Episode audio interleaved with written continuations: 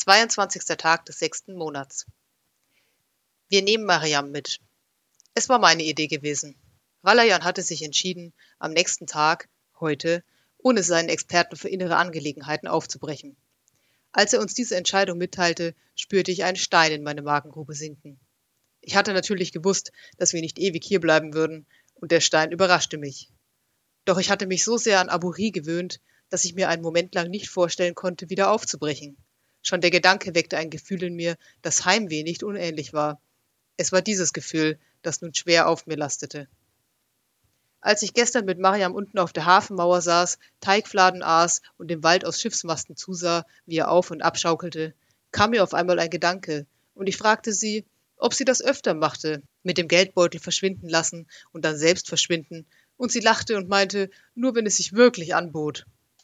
Ich versuchte nicht beleidigt zu sein, dass ich mich anscheinend wirklich angeboten hatte, und fragte, ob sie noch andere Talente in dieser Richtung habe. Mariam zuckte mit den Schultern und sagte, nicht wirklich, aber sie könne klettern und sich verstecken, und wenn ihr langweilig sei, ließe sie sich manchmal irgendwo selbst rein, um sich ein wenig umzugucken. Als sie meinen Blick bemerkte, verteidigte sie sich. Das habe sie bei ihrer Tante einfach lernen müssen, denn sonst komme man in diesem Haushalt zu nichts.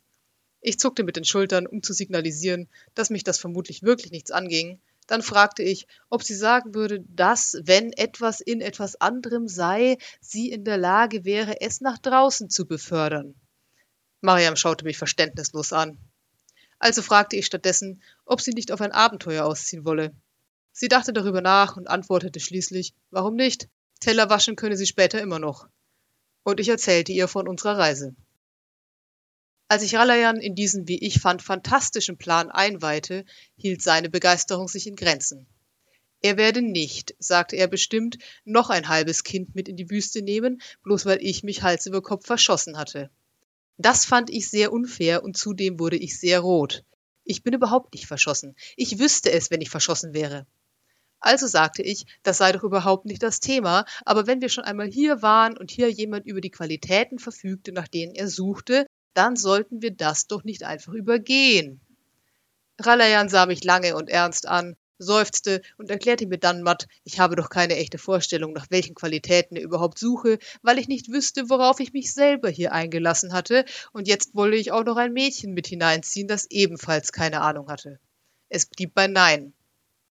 Ich hatte gerade den Mund aufgeklappt, um weiter zu diskutieren, als Maria mich zur Seite schob, die Hände in die Hüften stemmte und erklärte, sie wolle nicht ewig in einer mittelmäßigen Taverne in der Küche stehen, sie wisse sehr wohl, worauf sie sich einließ, und überhaupt habe sie nirgendwo zu sein, und es sei auch allen egal, ob sie zurückkäme oder nicht. Ich glaube, in diesem Moment war ich doch ein klein wenig verschossen. Es braucht einiges an Mut, um so mit einem Seelenverzehrer zu sprechen. Auf diese Weise redeten wir beide noch eine ganze Weile auf Ralayan ein, doch um mein Handgelenk zu schonen, werde ich hier nur die Kurzfassung wiedergeben. Es blieb bei Nein.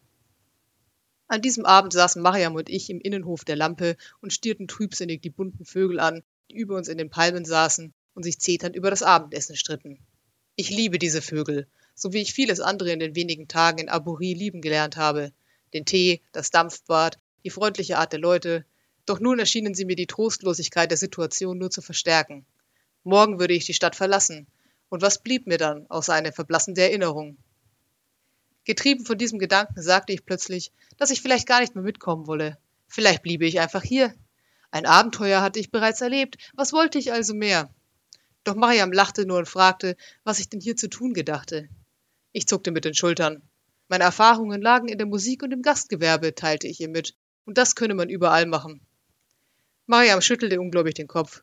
Ob ich denn nicht wieder nach Hause wolle, fragte sie, und die Frage versetzte mir einen merkwürdigen Stich. Ich hatte in den letzten Wochen kaum mehr an Drakenlei gedacht, und hier in diesem kleinen Innenhof auf der anderen Seite des Meeres, in dem Palmen voller Früchte und bunter Vögel standen und der noch lange nach Sonnenuntergang von der Hitze des niemals endenden Sommers aufgewärmt war, erschien mir mein altes Leben unendlich weit weg. Ich versuchte noch, meine Gedanken einzufangen, doch kaum hatte ich an Drakenlei gedacht, eilten sie schon ins Dorf hinein, gingen beim Bäcker vorbei, Schwarzbrot, stürmten den Berg hinauf und klopften an die Gasthaustür. Grimms selbstgebrautes Mehlendier, wie er das Dach reparierte, Fiedel, der sich nie davon abbringen ließ, seine schweinischen Magazine vor anderen Gästen zu lesen. War Albert doch noch mit seinem Traummädchen zusammengekommen? Oma, ich würde Oma nicht wiedersehen. All diese Dinge und noch mehr schossen mir plötzlich mit atemberaubender Geschwindigkeit durch den Kopf. Mariam sah mich mitfühlend an, und ich bemerkte, dass ich zu lange still gewesen war und meine Augen sich seltsam feucht anfühlten. Ich blinzelte ein paar Mal vehement und sie fragte, was machst du nur hier? Ich erklärte, dass ich den immer gleichen Trotz satt gehabt hätte und ein Abenteuer erleben wollte, dass ich herausfinden wollte, wer ich war und einen Ort finden, an dem ich diese Person sein konnte. Sie fragte, ob das denn funktionierte, und nach einigem Nachdenken antwortete ich, dass ich noch auf den Teil der Geschichte wartete, bei dem sich zeigte, wer ich war. Eine Weile schwiegen wir, während die Stadt um uns herum allmählich zu Bett ging. Irgendwann sagte Mariam, dass ich offenbar einen Ort hatte, den ich vermisste, und das bedeutete normalerweise, dass dort Leute waren, die mich vermissten, und das sei viel mehr, als viele andere hatten, und vielleicht sollte ich einfach damit zufrieden sein. Fast hatte ich schon den Mund aufgeklappt, um sie anzufauchen. Was wusste sie schon? Ich fühlte mich unverstanden, und es schmerzte gleich doppelt, weil es Mariam war, die es gesagt hatte. Mariam mehr als alle anderen hätte mich verstehen sollen. Doch ich zwang meinen Mund wieder zu und drang stumm meinen verletzten Stolz nieder. Als ich sicher war, dass meine Stimme ruhig klingen würde, meinte ich, dass ich zu Hause glücklich gewesen sei. Nicht alles war perfekt gewesen, doch zu sagen, dass ich hätte gehen müssen, wäre eine Lüge gewesen. Ich hatte etwas zu essen, eine Arbeit, ein Dach über dem Kopf, und ja, ich hatte Leute, die ich liebte und die mich liebten. Und für all das war ich sehr dankbar. Dennoch war diese Reise etwas gewesen, von dem ich gefühlt hatte, dass ich sie einfach tun musste, wenn ich es nicht mein Leben lang jeden Tag bereuen wollte. Und sie hatte sich bereits gelohnt, oder etwa nicht? Ich hatte viele Leute getroffen und viele Sachen gesehen und schon jetzt mehr Gefahren überlebt, als ich mir je zugetraut hätte. Vielleicht würde ich nach all dem hier zurück nach Hause gehen. Aber es würde ein anderer Gal zurückkommen als der, der fortgegangen war. Und ich glaube, das ist schon richtig so. Wenn Menschen dafür gemacht worden wären, immer an einem Ort zu bleiben, hätten sie Wurzeln und keine Beine. Aber wir hatten nun mal Beine, und wenn jemand sich entschied, mit seinen Beinen aus der Tür zu treten, um etwas suchen zu gehen, dann sei es vielleicht das Beste, es nicht zu beurteilen. Jeder suchte aus anderen Gründen nach anderen Dingen, und letzten Endes wusste man wohl nie, ob man sie fand. Aber ich für meinen Teil wollte lieber jemand sein, der es versucht hatte, als jemand, der sich jeden Tag fragte, was hätte sein können. Und wenn jemandem das nicht gefiel, von mir aus, ich war es, der am Ende des Tages mit mir auskommen musste und sonst niemand. Mariam schwieg einige Zeit. Dann nickte sie und dann entschuldigte sie sich und ich nickte und sagte schon gut. Damit wieder Gerechtigkeit herrschte und auch, weil die Stimmung irgendwie gekippt war und mir das nicht gefiel, fragte ich Mariam, was sie sich denn von unserer Unternehmung verspräche. Warum wollte sie mit einem merkwürdigen Haufen, den sie kaum kannte, in die Wüste ziehen, auf der Suche nach etwas, das sich als Hirngespinst herausstellen konnte? Ich, aber das sagte ich nicht, bezweifelte, dass sie in der Wüste ein Zuhause finden würde. Mariam grinste schief. Inzwischen, erwiderte sie trocken, wolle sie hauptsächlich mitkommen, weil Ralayan so viel Zeit darauf verwendet habe, ihr zu erklären, dass das nicht ging. Eine Weile noch sahen wir den bunten Vögeln bei ihrem Streit zu. Als sie schließlich leiser wurden und müde ihre Köpfchen unter die Flügel steckten, stand Mariam auf, und da war ein Funkeln in ihren Augen. Sie wolle auf ein Abenteuer ausziehen und Gold dabei finden und dann nach Hause gehen, wo auch immer das sei, und das Zuhause kaufen. Und wenn er glaube, sie davon abhalten zu können, dann würden sie doch mal sehen. Und damit ließ sie mich allein im Hof sitzen.